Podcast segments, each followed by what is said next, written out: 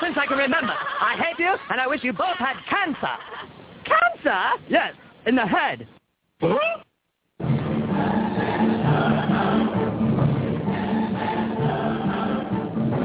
was tired as hell, and I'm not going to wait this anymore.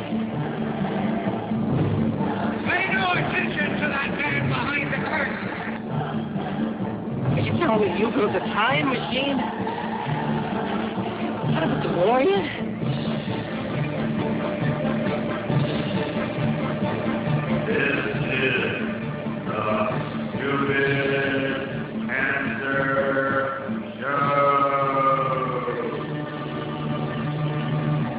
Uh-oh. Sounds like somebody's got a case of the Mundus.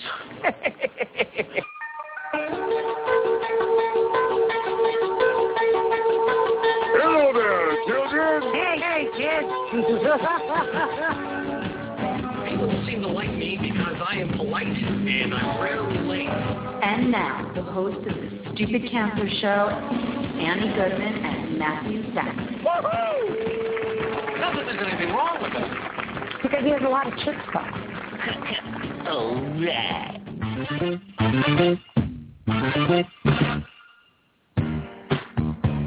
Monday, April 21st. And welcome to the Stupid Cancer Show, The Voice of the Young Adult Cancer. I'm your co-host, Matthew Zachary, a proud 18-year young adult survivor of brain cancer. My fabulous co-host, Annie Goodman, is off tonight. We wish you the best. Uh, we are your hosts for the Stupid Cancer Show. All right, folks, it's not okay that 72,000 young adults get diagnosed with cancer each year. So, got cancer? Under 40? Sucks, huh? Time to get busy folks, because the Stupid Cancer Show is changing the world, one chemo infusion at a time. I'm Maureen Sweet, Manager of Programs and Operations here at Stupid Cancer, welcoming all of our first-time and returning listeners on Blog Talk Radio, iTunes, iHeartRadio Talk, or listening to the archives at stupidcancershow.org. I will be live tweeting throughout the broadcast at ChemoDeck, so send me your questions and feedback at any time with the hashtag SCRadio. All right, tonight's show is our final taping before this week's seventh annual OMG Cancer Summit, and we got a doozy of a show for you. I sat down with the CEO of Hyundai, uh, Dave Zuchowski, uh, this week, early this week, to talk about their Hope on Wheels program, the auto show, and what they're doing to help long-term pediatric cancer survivors get busy living. And then we have an epic leadership panel tonight with Alli Ward, our VP programs, Karen DeMairo, who's the Director of Patient Access for Leukemia Lymphoma Society National, Dr. Sage Bolte from uh, Life with Cancer, and OMG Steering Committee member and veteran young adult cancer survivor, volunteer activist, uh, chieftain of all things good in New York City, Melissa Weiss. And with that, our self-ingratiating applause, and good evening. Hello. Hello, hello. Hello, hello. How are you? OMG week OMG. is upon us. It is, it is upon us. It is Certainly upon us. Yes. Yes. so we got a, we got a couple days off yet in this week. You know, we're not gonna be in the office, right? Yeah, We're gonna be a little hanging out- vacay. hanging out in Vegas. A little vacay. Yeah. exactly. doing some things. How was your Easter? My Easter was excellent. I uh I have some I I live for those of you who don't know in the same building as my first cousin who's also my godfather. Um and his family is all based in the Philly area and they came up so I had grilled steak and potatoes and salad and cake with uh some relatives. Uh so a 15-year-old, a 13-year-old, and a 4-year-old were all there, so it was good to hang out with some kids for the day. Excellent. You Um I just said grilled steak and oh, potatoes. I'm not. Yeah, I should be. Li- I should be listening. I would like to reiterate that I had grilled steak. Yeah, actually, nice. really what that was about.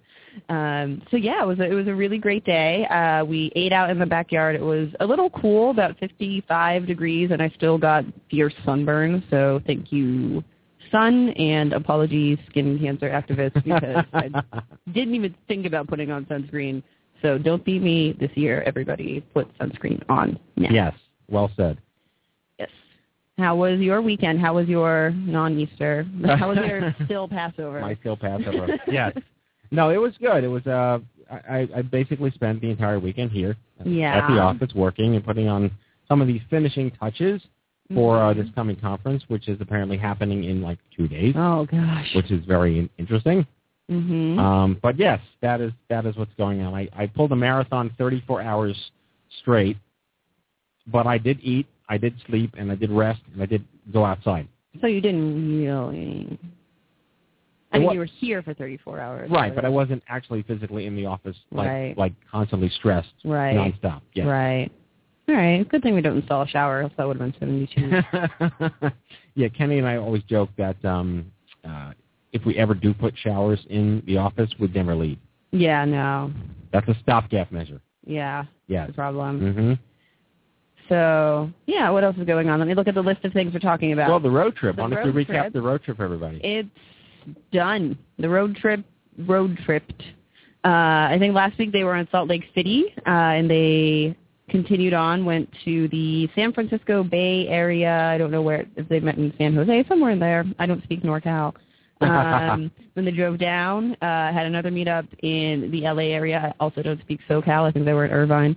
Uh, went over to Phoenix, Tempe area. I don't speak anything that's not on the East Coast. Apologize. And wound up in Vegas. Um, they are episodes of the Stupid Cancer Road Trip web series. We're up to episode five. They're all really good. They're available on Vimeo or just check out our Facebook or Twitter pages. Um, so yeah, really, really pumped that they made it 5,000 some miles across the U.S.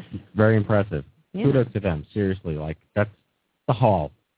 Yeah. And they did it with with with a plum this year, if I may use an A plum, yes. With yes less, you know, it wasn't really much of a slapdash. It was really well organized, well structured.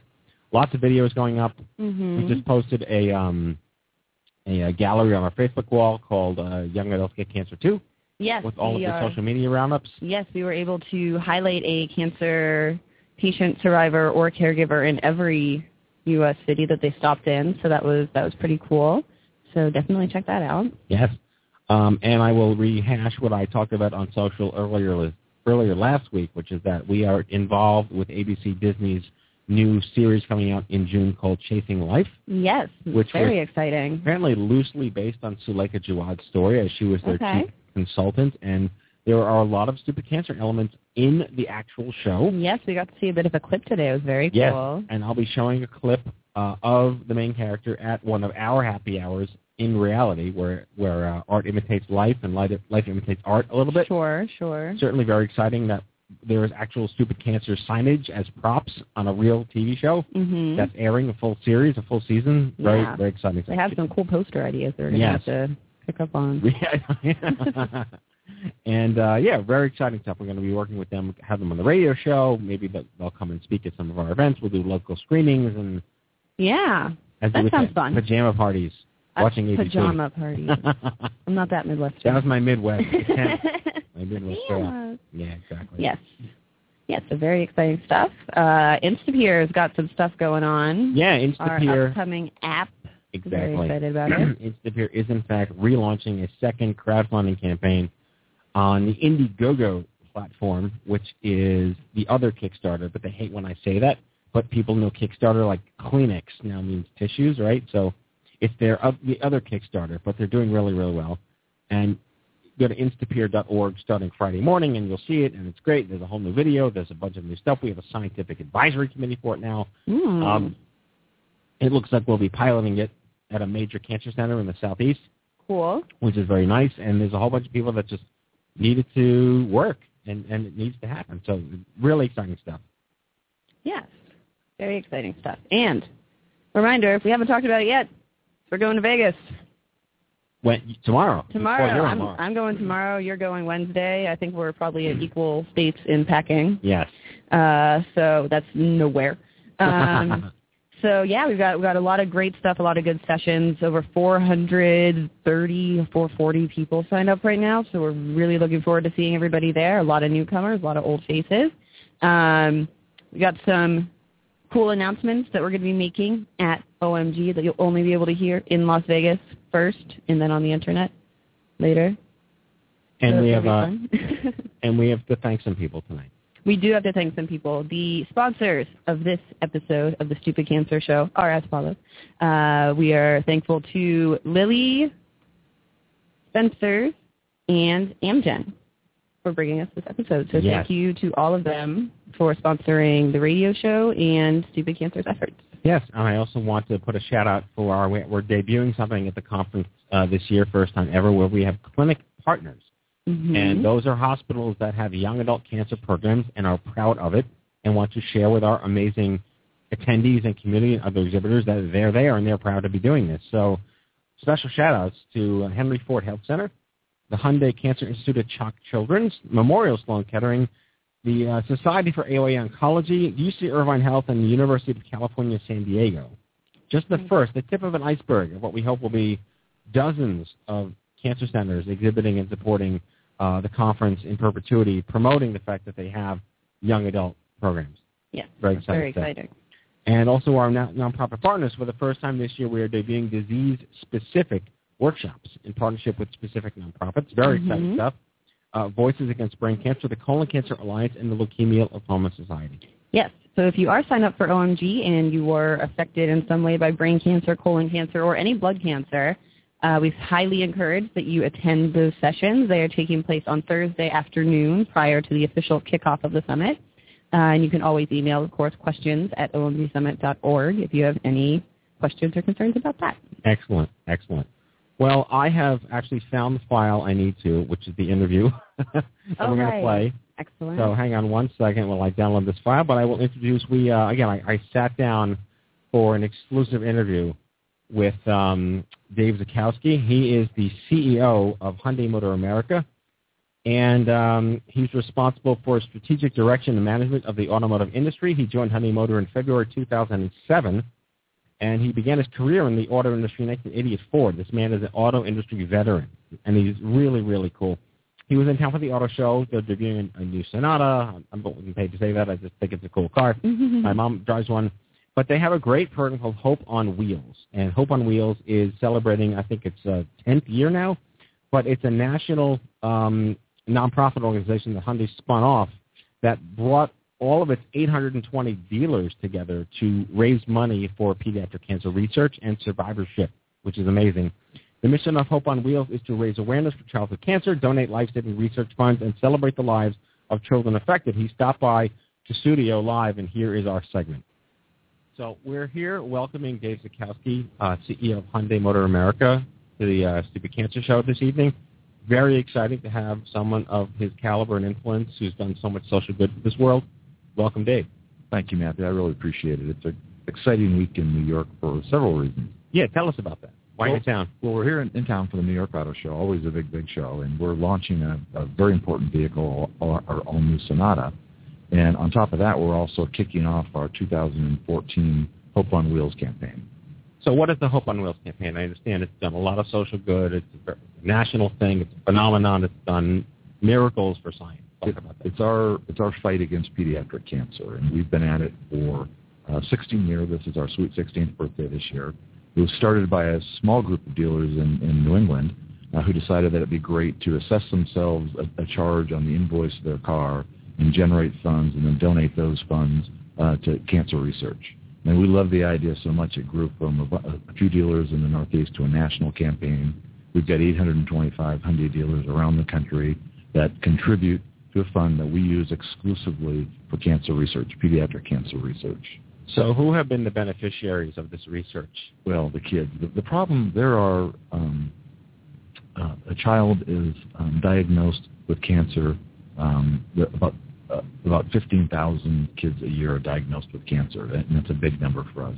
The problem is the, the government funding for cancer research, only about 4% of it is allocated to pediatrics. So we saw there was a really big hole there in terms of what, and, and any of the adult cancer research doesn't really apply to children. It's completely different. So Correct. there was a trem- tremendous hole there that we thought we'd love to fill. And what's happened over the years, our sales volume and our market share has grown exponentially, and our assessments, we continue to take our assessments up. And now we're generating, this year alone, we're going to generate $13 million uh, for pediatric cancer research. And over the 16 years we've been doing this, we're now up to $86 million. So how do you determine the recipients of the grant funding, and what are your expectations of them? Yeah, the uh, it, we have two different grants, and we'll do 49 grants this year. There is a is a young explorer type of clinical grant that's seventy five thousand dollars for one year, and that's for to, to explore really unique, creative, new ideas for, for younger doctors. The other one is a Hope Scholar Grant, which is a $250,000 two-year grant. And we run all of those proposals through a, a national board of, of oncologists, some of the best doctors and researchers in the world, and we don't know a good proposal from a bad proposal. They vet each one of them. They spend their own personal time to do that, and they select the ones that are really, really good investments, and we do that every year. And this year there'll be 36 of those $250,000 investments, and we'll do about another 13 of the 75,000 um, um, investments. So it's a wonderful process. It's very exhaustive on the two-year um, uh, grants. We have a one-year checkpoint to make sure the, stat, the, the, the progress is going as expected, and it's just worked out terrifically well for us, and, and it's it's making a difference. We have a, a very very strong social presence. Uh, we're, we're on Facebook. It's very important for us to increase uh, the understanding of childhood cancer. Uh, people don't talk about it. People talk about childhood obesity. People talk about bullying, but they don't really talk about pediatric cancer. And we want to elevate that discussion. Uh, we want more people to be aware of it. We want to, um, and, we dedicate exclusively to research. There's a lot of things we could do, but we think uh, we want to find a way to cure cancer. We want someday that a parent or a child never has to hear you have cancer. And, and we think the only way to do that is in long-term research. There hasn't been a lot of great innovations uh, in, in a long time, and we think there has been a dearth of investment in the research, and that's why we've got went down this road, and it's paying dividends. We recognize it's not going to pay dividends overnight, but it's making a difference. We have a um, a lot of followers. Um, we have a, a lot of. It's one of our key marketing components of Hyundai. Is, and we're not trying to sell cars from it. We're trying to do the right thing. We never mix the two. This is not commerce. This is all about uh, doing the Lord's work. And um, we are making a big difference. We are raising awareness. We're trying to improve the care levels that are out there. We're trying to be more spe- specific in the treatments and less toxic in the treatments. Uh, and that's all going into this research, and we think we're making great progress.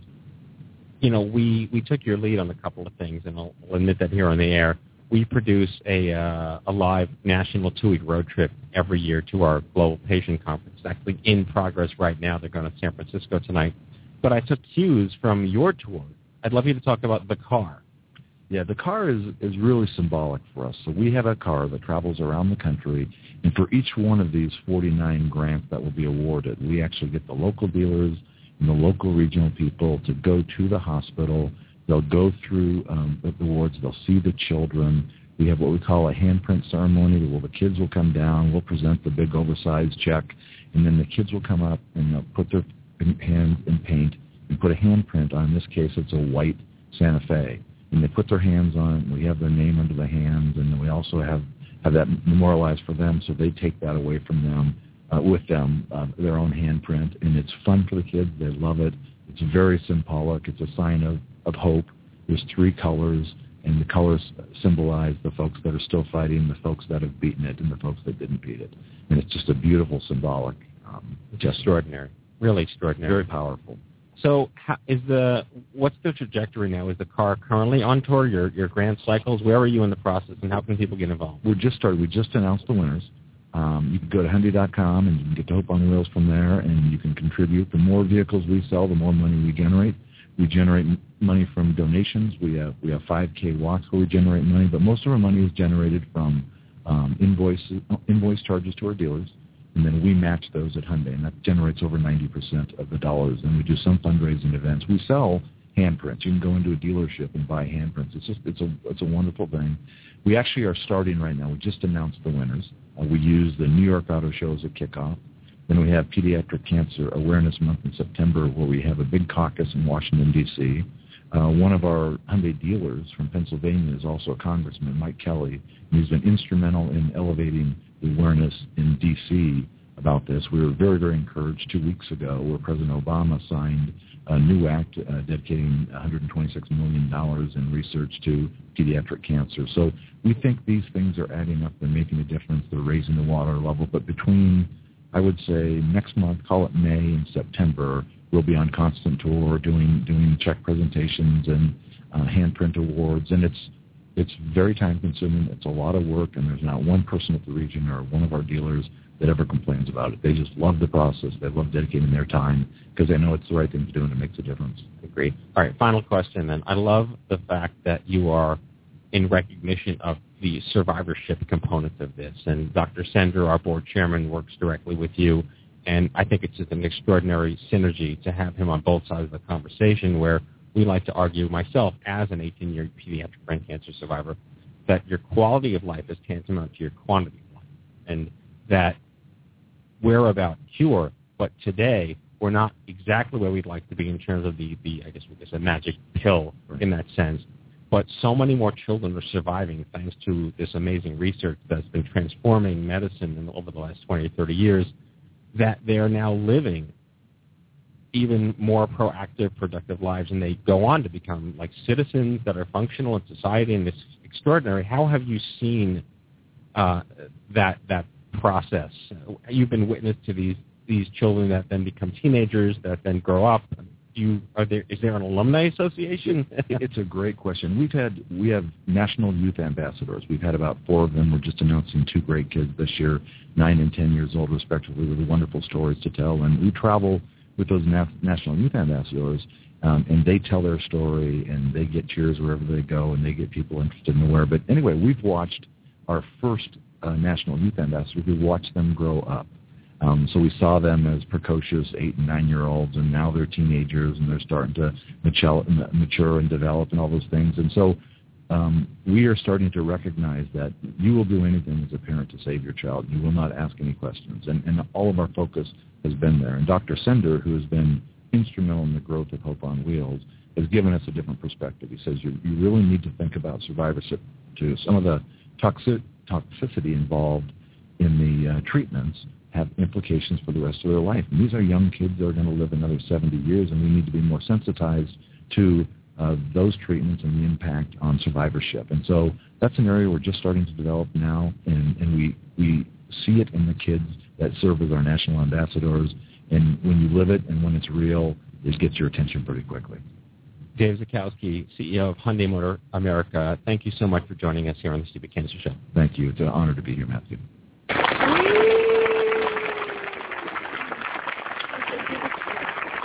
He's a good guy.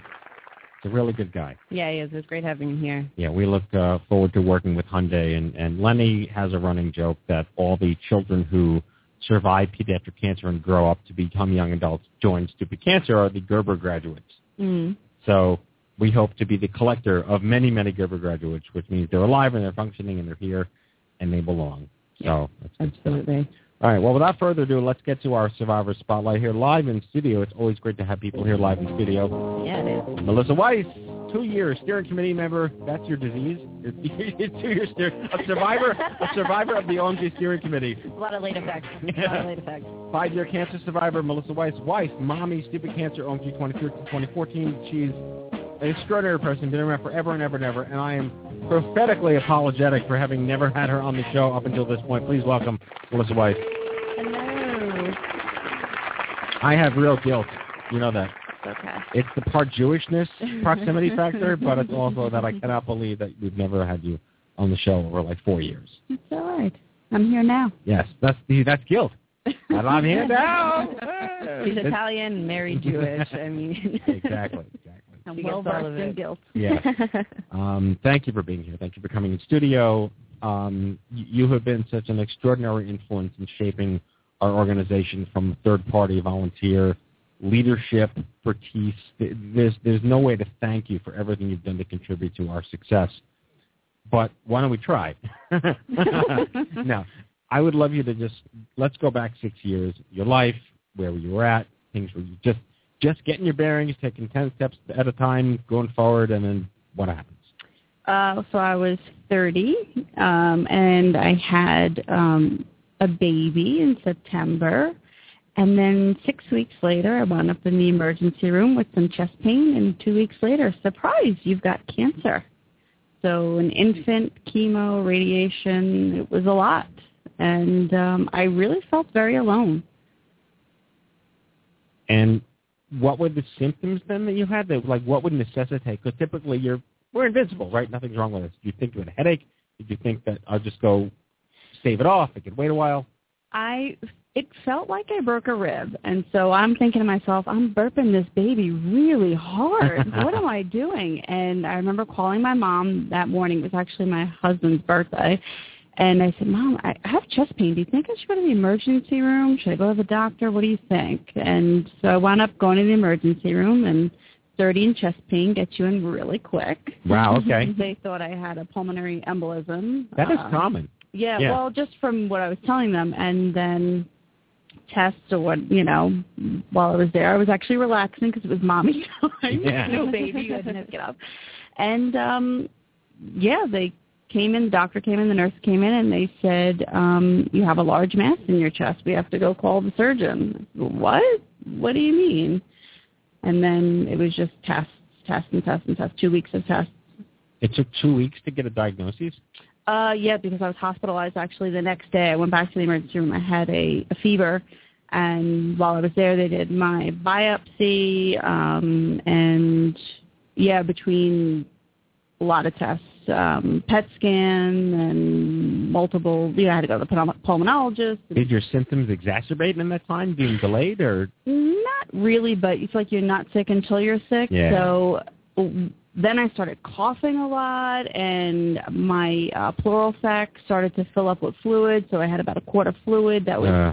Squishing my lung, and then I had the Yay, tumor. stupid pleurisy? Yeah, well, you know, the tumor was squishing it from the top, the fluid was squishing it from the bottom, and everyone kept asking me, well, didn't you have a hard time breathing? I said, well, of course I did. I was nine months pregnant. I was out of breath all the time. So it really, the pregnancy hid the fact that I had this. wow. So let's talk about that. Pregnant with cancer? I had no idea until after I had him. Yeah. So I must have, That's an amazing it. like creep. It's like when you find out like you had like a like a like a tapeworm or something. Like if something was inside of me that I didn't want there. You wanted the baby there. yeah. yeah. But wow, that so there was Everett is your son. Yes, He's Everett. beautiful. He's healthy. He's Yes. gorgeous. He's amazing. Yeah. So let's talk about this. Brand new mom, Mhm. diagnosed with Hodgkin's. Mhm. Now what? Non-Hodgkin. Non-Hodgkin's. Yeah, I I get shit for that a lot. I. That's I, all right. there's a hu- it's like it's like the right Twix and the left Twix. You know, you have to Only know. they actually are different. Yeah, yeah, exactly. Yeah, yeah, That's yeah. Um, Not one's crunchy and one's caramely. it was a lot. So, you know, a brand new baby, first time parents, we have no idea what we're doing, and then we get thrown this curveball. Right. It was. I remember saying to my husband Adam, I after we were I think one treatment and one chemo in, and I looked at him and I laughed and I said, "Remember when we thought it was hard to have a baby?" Oh God, yes. Puts everything in perspective Yeah, in the it- strangest way. It was just it was a lot, and the, I, my biggest problem was taking care of my son. I was tired. I'm going through treatment. My husband's trying to work. He works from for home, you know, from home for himself. Right. Um, I was lucky I had an aunt that didn't work, and she would come and stay with us and help. But it it was it's scary. And then you have this brand new life. You're a parent. But you're here in New York on Long Island, right? Yeah. And what hospital were you at? Um, I was um, at the time I was living on the South Shore, so I was based out of uh, South Nassau Community Hospital. Were you happy there? Um, I wasn't really in the hospital much. I was more in the doctor's office. My chemos were in the doctor's office. I didn't love my doctor, but he was very smart and he saved my life. Was there any?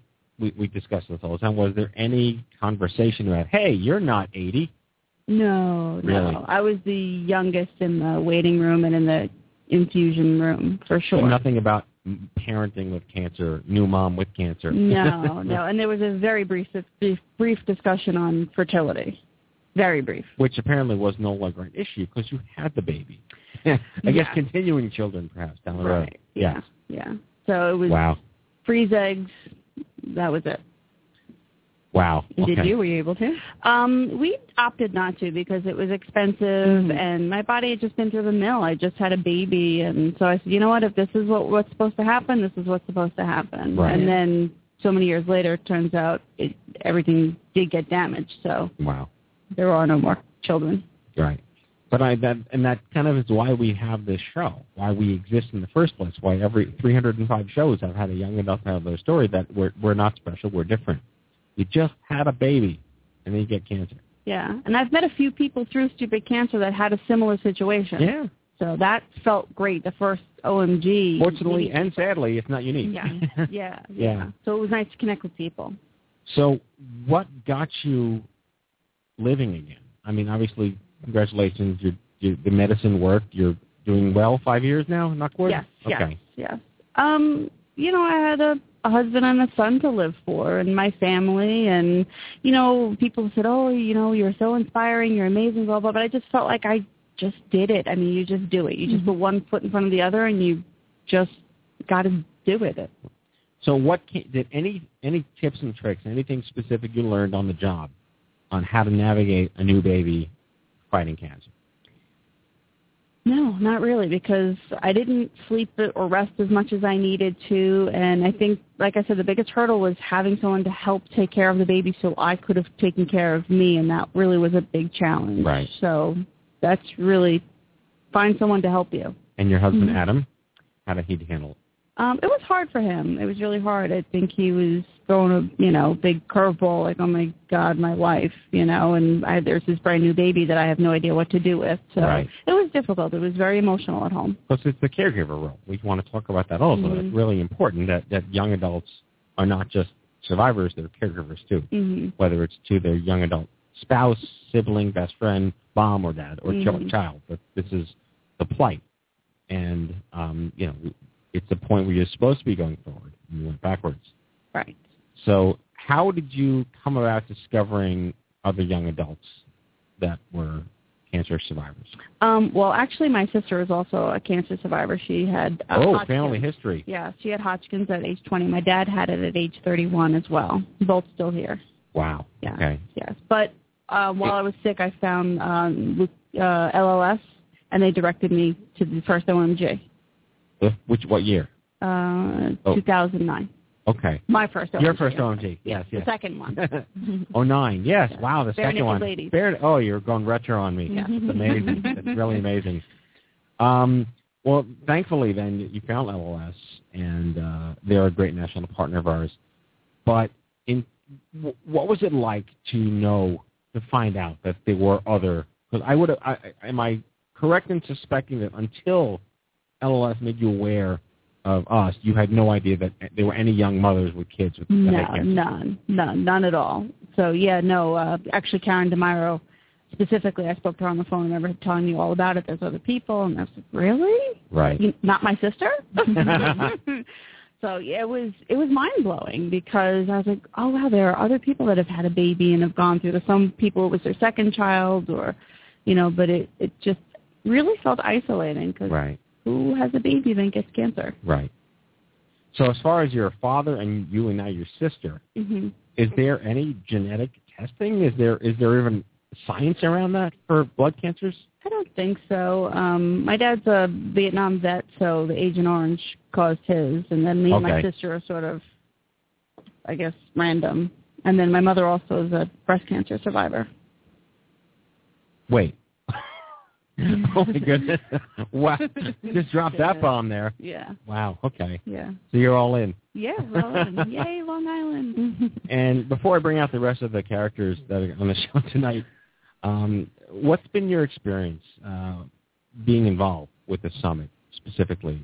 Uh, I, I first said as an attendee for three years, hmm and then you joined the steering committee. Um, as an attendee, it was just great to share my story and hear other people's story. It's very healing being able to do that and just connecting with other people. Um, and then getting involved from a volunteering standpoint, you know, it, it again, it's just very healing. It's, I love meeting new people. Every time I make new friends, I meet new people. I learn things from the summit itself. Uh, it's just, I feel like it's good for my soul.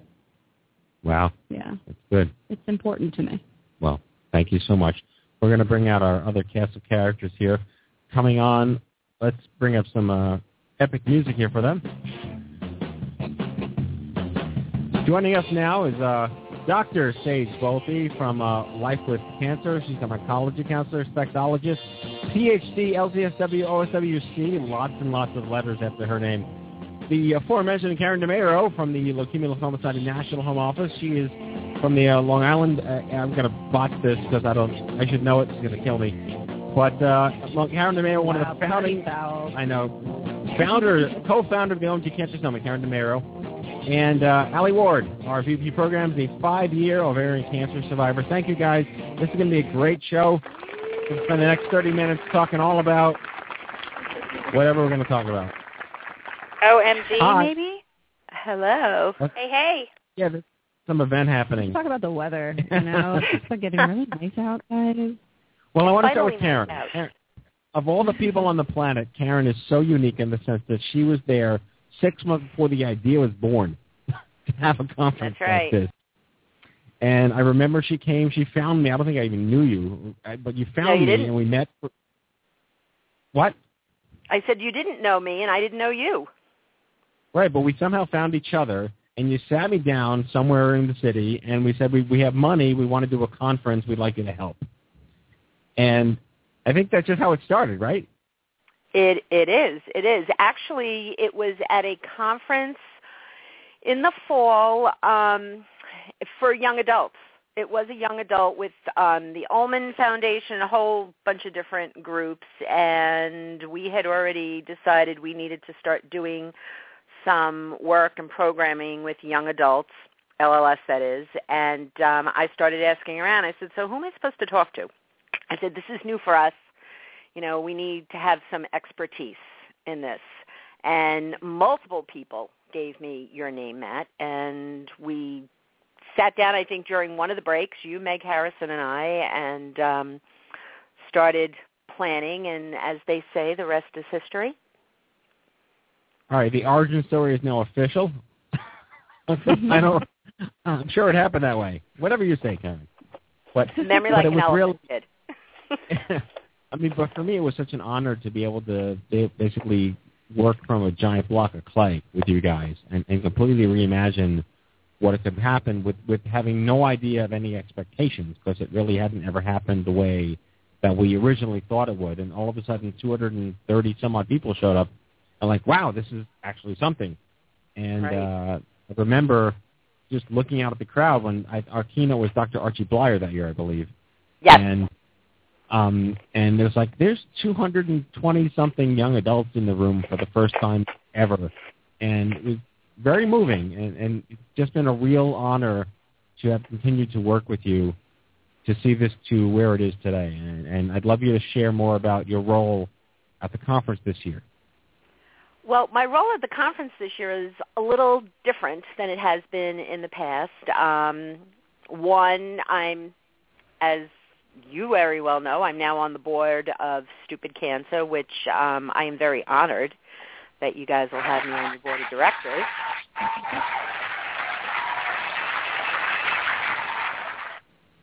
Is that Sorry, like a, ba- a background applause or something? Foreground applause, really.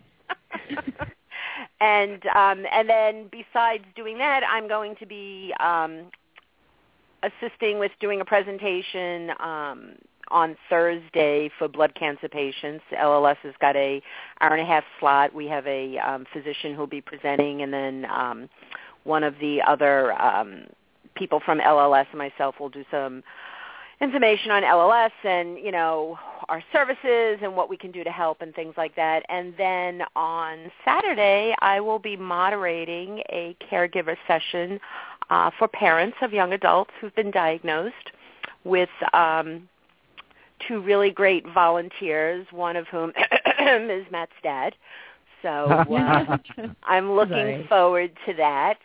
And uh, the rest of the time, you know, helping out at uh, the LLS table, and then wherever Alli finds a place for me, because I know she's got lots of volunteering for me to do. But I think it's going to be really cool because you know, as different than it is from the, all the times here in New York City, and then when we do our OMG East, I can kind of just do whatever you tell me to do. I don't have to be responsible for anything. So I'm really looking forward to it and getting to meet a lot of the participants out there and just chatting with people and that seeing kind of you know, what's going on. Do whatever you want us to do. We want to do. No, I'm, Hey, I think I I'm- did I'm put it in somewhat- writing already.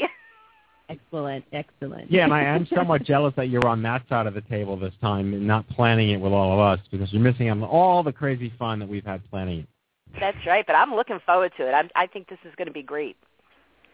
I do. So let, let's hop over to Sage because Sage, you've been speaking at this conference for I forget the first year you were s- there, but it. I think you've been a kind but of a the state first. young adult world. What's that? I think all but the first. Yeah, you were in yeah, I 09, think right? she started with Bare Naked Ladies, Yeah. right? Yeah, exactly. Mhm.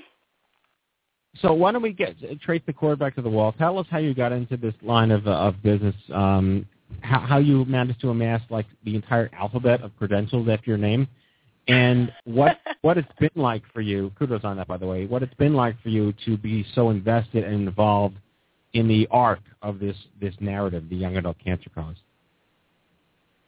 So, um, how I got involved in uh, the cancer world is um, kind of really, I would say all of this is not by accident that the universe kind of opened these doors and guided me directly where I needed to be when I needed to be there. And um, I've had amazing mentors. Um, started out out of grad school and felt like I needed to work in a place where people were authentic and real and open, and I found that in the world of cancer. Um, and the young adult world was a, just a really strong fit, maybe because I was a young adult um, when I started and still technically am. Um, but also I think um, what attracted me to the young adult world was one, there wasn't a lot of noise, and as you know, Matthew, I like making a lot of noise. Um, Yeah. and um, there wasn't a lot. There wasn't a lot of awareness around the two topics that I love to talk about the most, which is um, living with advanced disease and how to navigate living in the midst of knowing that a disease may take your life, and then and sexuality. And um, the young adult world embraced both of those as the topics that they wanted to really dive into and talk about. Um, so it was an easy door walk-in for me, I guess. Um, and why I've done all the training I've done is one because I want to make sure that I'm I'm in the know um, and involved in um, what's happening out there so that I can make sure I do the best I can to serve the people I serve. And quite honestly, um, you know, when doctors have to call me doctor, it levels the playing field a little. Well, to your point, yes, and I, I would, I will never call you doctor. I promise. I don't want to incur Thank the God. wrath of. But by the way, like the fact that you're really smart and your name is Sage, come on, please. Your parents did the right thing. Thanks, Matt. But I wanted to point out that that clearly sex is a major issue for young adults that is very under discussed, if not discussed at all. And and as testament to that, in, in an anecdotal way, we posted a link from my Huffington Post blog um, on our wall on the 17th. It's called "How Cancer Screws Young Adults' Sex Lives," and it's a very yeah, raw, very article. like yeah, Lawrence Scazzolo um, wrote it. It got 175. Am I reading this right? Like 175,000 views. Um, Yeah. It got a thousand likes, 175 shares. It was one of the most popular articles of the entire year for us that we posted. So there's no short supply of people that are really angry, Yeah. and we need to make them understand it's okay to talk about it. Yeah. Yeah. I think beyond just talking about it, knowing what they can do about it, right? That there isn't that just because sex does screw up your sex life, um, and and not for everybody, but for a good portion of people, and whether that's temporary or long term, kind of goes with how much are you learning, how much are you being proactive. You know, my, my kind of soapbox is that if you're not being proactive about your sexual health, you're going to have a lot of things to to kind of undo and redo. But everything is attainable. It just takes some creativity and it takes thinking outside the box. But most of all, Matt, really it comes down to grieving. I mean, you- you've got to get angry and grieve what was because you can't get back what it was, but you can create something new and awesome and exciting, and you can rebuild yourself and your sexual self in a really positive, healthy, exciting, orgasmic way. Well said. As only Sage can say. so let's flip over to Alli. I mean, Alli, you are clearly a rock star. You, you've, you've taken this conference to an entirely new level, and I would love you to embarrass me with the origin story. Uh, you love to tell so fondly when I people ask you how would you get involved. Well, let me. Wow, that's. I don't even know how I got involved anymore. Um, I met Matt seven years ago. It's, it's, it's conscious denial. Gone through a lot of therapy about, this, about that. I, I really have, I think. Um, I met Matt seven years ago. He has no recollection of meeting me. There is a picture that proves that we were in the same room together. It was a year after I was diagnosed, um, and it was really one of the first times that I knew that there were other young adults that were out there um, that needed support. And um, I don't know. Years later, we kind of reconnected. I, in 2009, was told that I wasn't going to live, um, which they were gravely wrong. Thank goodness. And um, I pretty much was sitting around waiting to die for a very long time, and forgot what it was like to do important stuff. Uh, and one day, uh, you gave me a call and said, "Hey, do you want to be a part of the OMG Cancer Summit steering committee?" And luckily, the week before, I'd had a life-changing experience with First Descents, and naively, I said yes because I had absolutely no idea what I, I was getting into. It was it was in a weak moment. Yes. Um, so I said yes, I'll be a part of it, and I began to be a volunteer, which I quickly started calling pro bono because I think that if you work over 40 hours a week, volunteer, it's no longer just a volunteer job. Um, yeah. And luckily, after OMG 2012 was such a success, you uh, came to your senses and hired me, um, and that's kind of where she wrote. And it's been so. So what has been your experience? Because you you you did you go to OMG 2011 in New York? I did as an attendee in the last one in New York. Right. So was that that was your first young adult cancer conference?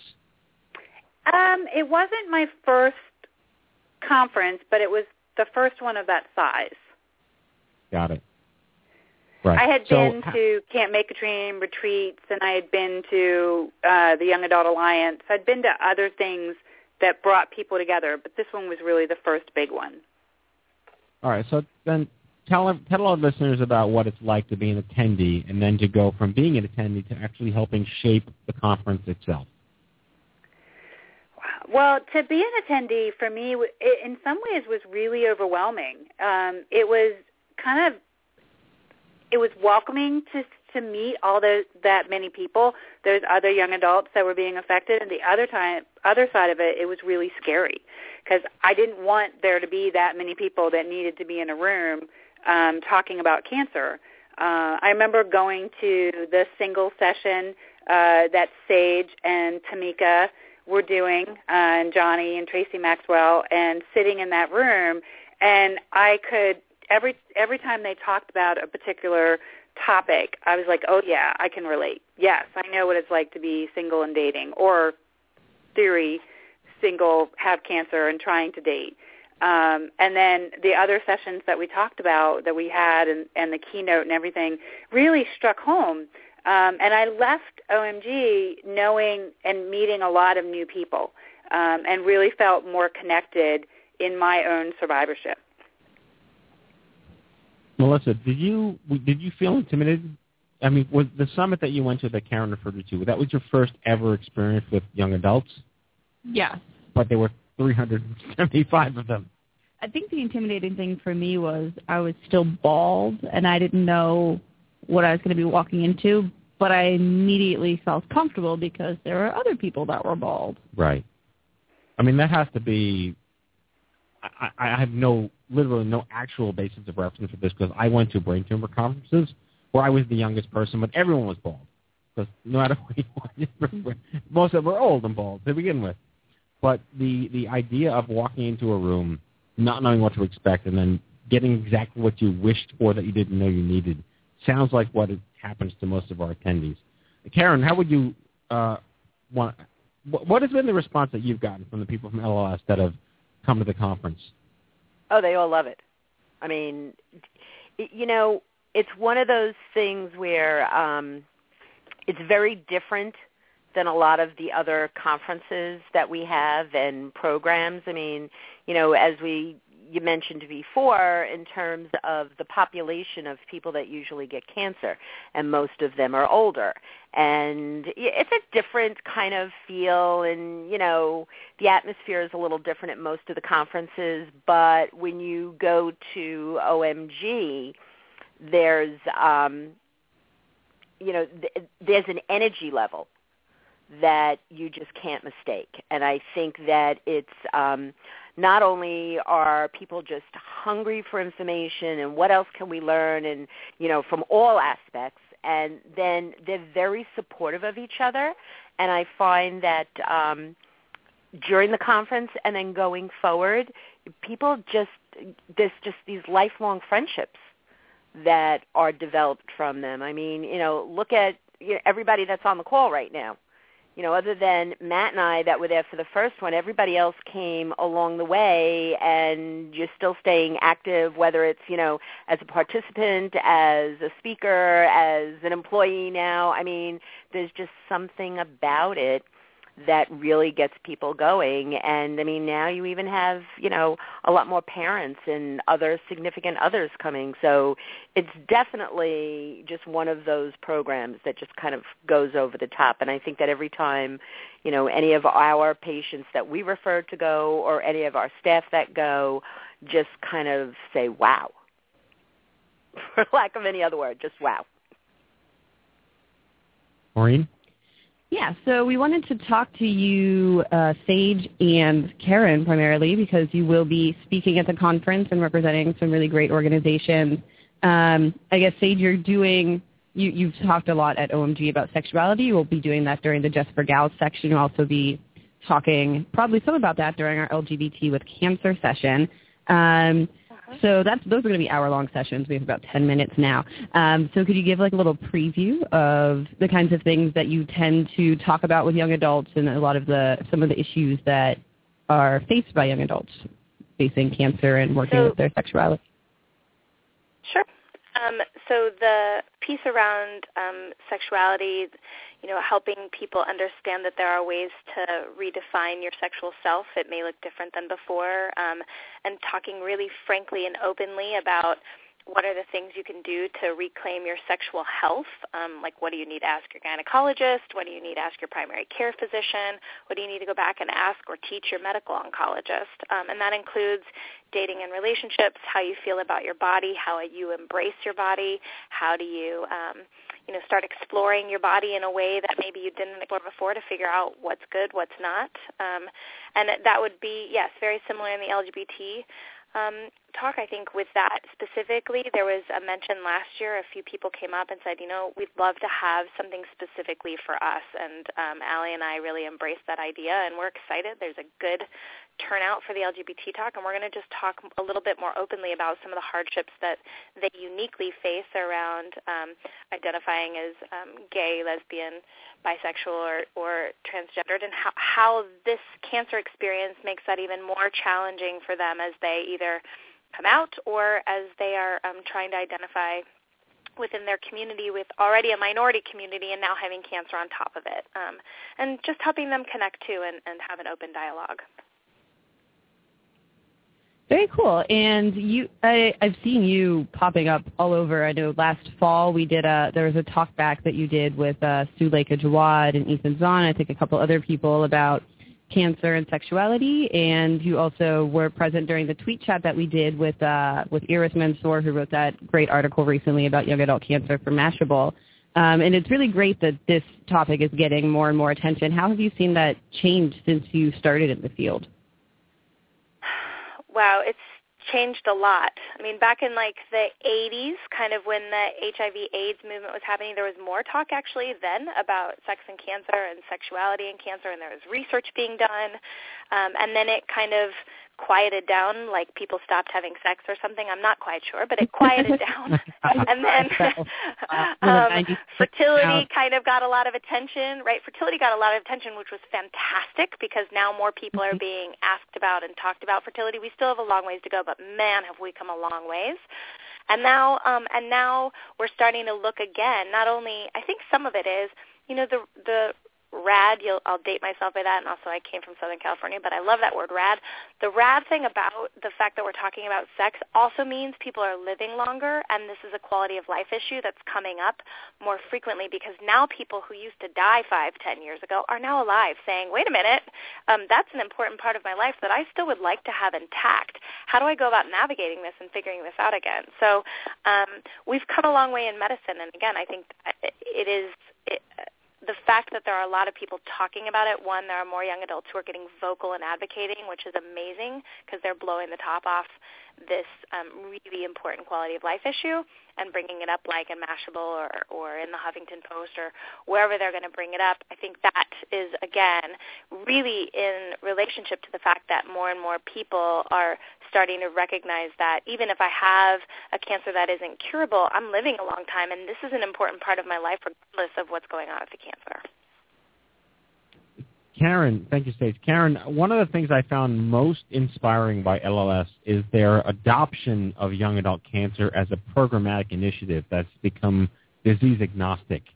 And I don't know what magic beans we planted if it was us at all, but I am so proud to be able to say that any young adult with any cancer can go to any LLS and find support. Uh, what are your thoughts on how that happened and it's something we should really all be proud of? You know, I think it's one of those things where um, we try as an organization to service the patients. And, you know, looking at where our populations are coming from is very important in order to do that. And I think that um, the organization as a whole is realizing that more and more young adults are being diagnosed. Um, you know, we know that a good portion of those young adults have blood cancers. You know, the lymphomas, as you know, Melissa is a prime example. That is, you know, the type of disease that hits people in that age group.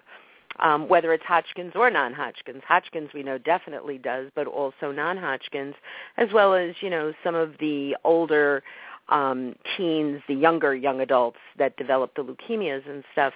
But you know, there was just a need to say, okay, here's this population. We need to start focusing on them and figuring out what are their needs because if we're going to be the type of organization that will take care of all the blood cancer patients and help them get, you know, access to care and everything else, then we can't just pigeonhole ourselves with older adults, which is the bulk of the um, patients that develop cancer in general and definitely blood cancer. So I think it was more of an acknowledgement that there is a large population out there and, you know, if we're going to be the type of organization that we say we are, then we have to look at all of the groups and service their needs. And I think it's really great that we've been able to do that and to work with organizations like Stupid Cancer because – again, you know, people will come to you very quickly because they're young adults.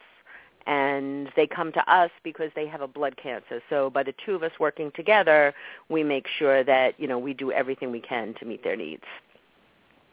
And I have to say, LLS is one of the few organizations out there that has like an online support chat just for young adults every mm-hmm. Tuesdays, 8.30 Eastern Time. It's an awesome opportunity to connect with other people with blood cancers. Right, and you know Sorry, I had to put that plug in. That's okay. I'm glad you did because that's one of the things that we have been trying to do is to realize that you know things like support groups, traditional support groups, don't work for young adults, whether it be, you know, an online chat or a telephone chat or in some of our chapters where they do have in-person groups, they do it a little differently. I mean, out on Long Island, we used to meet at Bertucci's. Um, I know down in Florida they have a couple of groups and they'll meet in different places. You know, trying to work with um, the patients, what you know, what works best for them do different things, such as, you know, even OMG. Again, it's such a different type of conference that um, you kind of have to go with the needs of your patients. And I'm hoping that, you know, as an organization, we're doing better and better with that by um, doing the different things that we do. Yeah, I think I think we all are, and I think both of you have done a lot in service of the young adult cancer population and continue to do so. We're really excited to have you with us this weekend. Uh, we're going to wrap things up shortly, but Alli, uh, you and I are going to be in Vegas tomorrow. Um, yes. I'll get there midnight. Um, I will be, so, well, I can't guarantee where I'll be at midnight. Please be by the pool, Alli. You deserve to lay by the pool. Uh, tomorrow afternoon, I am so by the pool. tomorrow night, Alli will be hitting the dance floor. Everybody meet us there. Um, but so as as we're you know gearing up, we're getting super excited. Um, what are some of the things that we're looking forward to? What are some of the the new things at OMG this year um, that we're excited about? Well, I'm super excited about OMG, and it's as the hours tick down and the minutes tick down to leaving, I reflect on how much work we've done in the past year and some of the new things that we're doing. Um, we have a welcome committee this year, and we have something to give out to all attendees. So we're hoping that each person that comes, whether they've been there before, never been to OMG, um, that they get personally welcomed by our committee um, and that they get any answers, any questions that they have answered um, and that they are a part of the weekend. It just starts their weekend as soon as they walk in the door. Uh, we have a pool party on Thursday, which is really exciting. We've never had time to put that into the schedule before, so we have over 200, almost 300 people that have signed up to come to the pool party. Um, uh, Karen already mentioned we have some pre-patient, uh, pre-panels on Thursday. We have one on colorectal cancer, one on blood cancer, and one for brain cancer. So that's really exciting.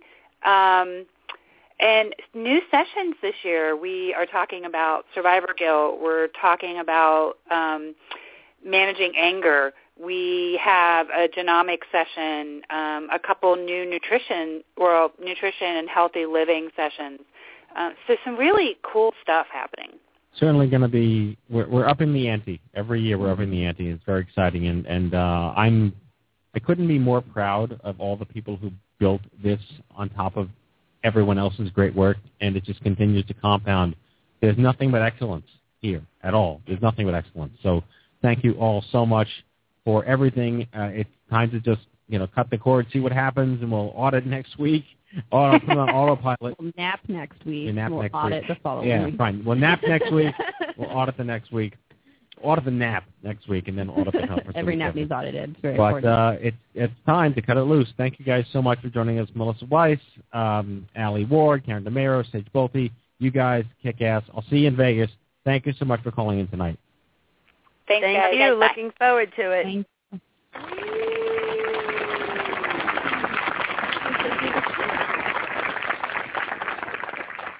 Was it everything you hoped for and more? Much more. Much more. She'll be back every week. How old is Everett now? Uh, he's about five and a half. Wow. Does he know anything about this? Is he old I- enough to talk to you yet? Well, I I try to introduce it a little bit at a time. Um, so when he asked for a brother or a sister, I said, "Oh, mommy's belly's broken because I I got sick and I took this medicine that made all my hair fall out and it, it broke my belly, so you can't have any brothers or sisters." And he gets upset. He Right. said, yeah, just last week he said, "I hate cancer," and I said, "Why?" He said, "Because I can't have a brother or a sister." And I, Wow. Yeah. So That's- he, he's getting Wow, that's powerful. Yeah. Yeah.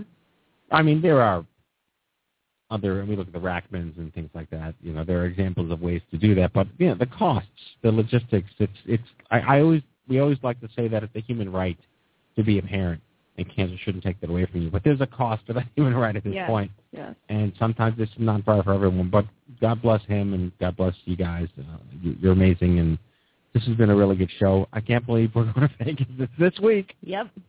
Yep. All right. Everybody, bring your sunscreen. Gird your loins. Sunscreen. I need to bring my sunscreen. Yes. Bring your. uh I guess you don't bring chips with you. Bring spare cash. Bring your cash. Bring your ATM card. bring your ATM card. Bring your bring your uh, the title and deed to your house and car. bring your valuables, all of your non-liquidated assets. Yes. the best kind of please. pawn shop. I'm very excited, and we're going to turn it into so much more money. Put it all on red. Exactly. All right. Well, that's our show, folks, and uh, now it is time for our closing sequence. Prepare to activate. Uh, I hear there's rumors on the uh, internets. You ever seen a grown man naked? And so, to all of you, a fond farewell. Hooray, I'm helping. You are a meathead. Oh, Magoo, you got it again. That was so terrible, I think you gave me cancer. Okay, folks, that's our show, number 305. We hope you had as much fun as we did poking a stick at Stupid Cancer.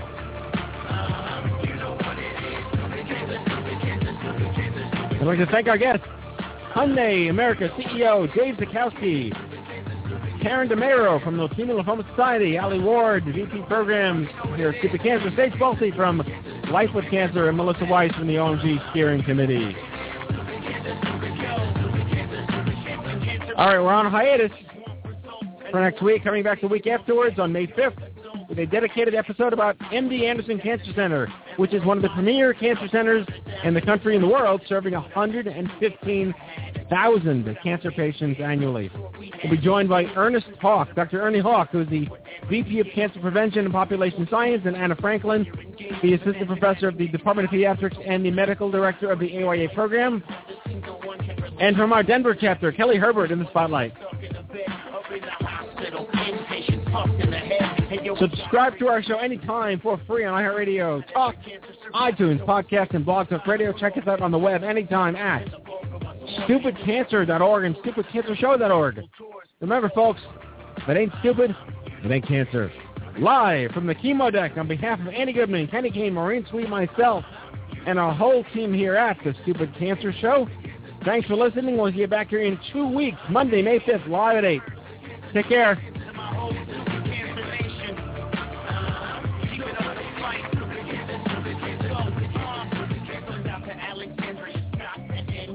Johnny and Karima and his memory of Jeff G. This is for Lauren and for Becky, for David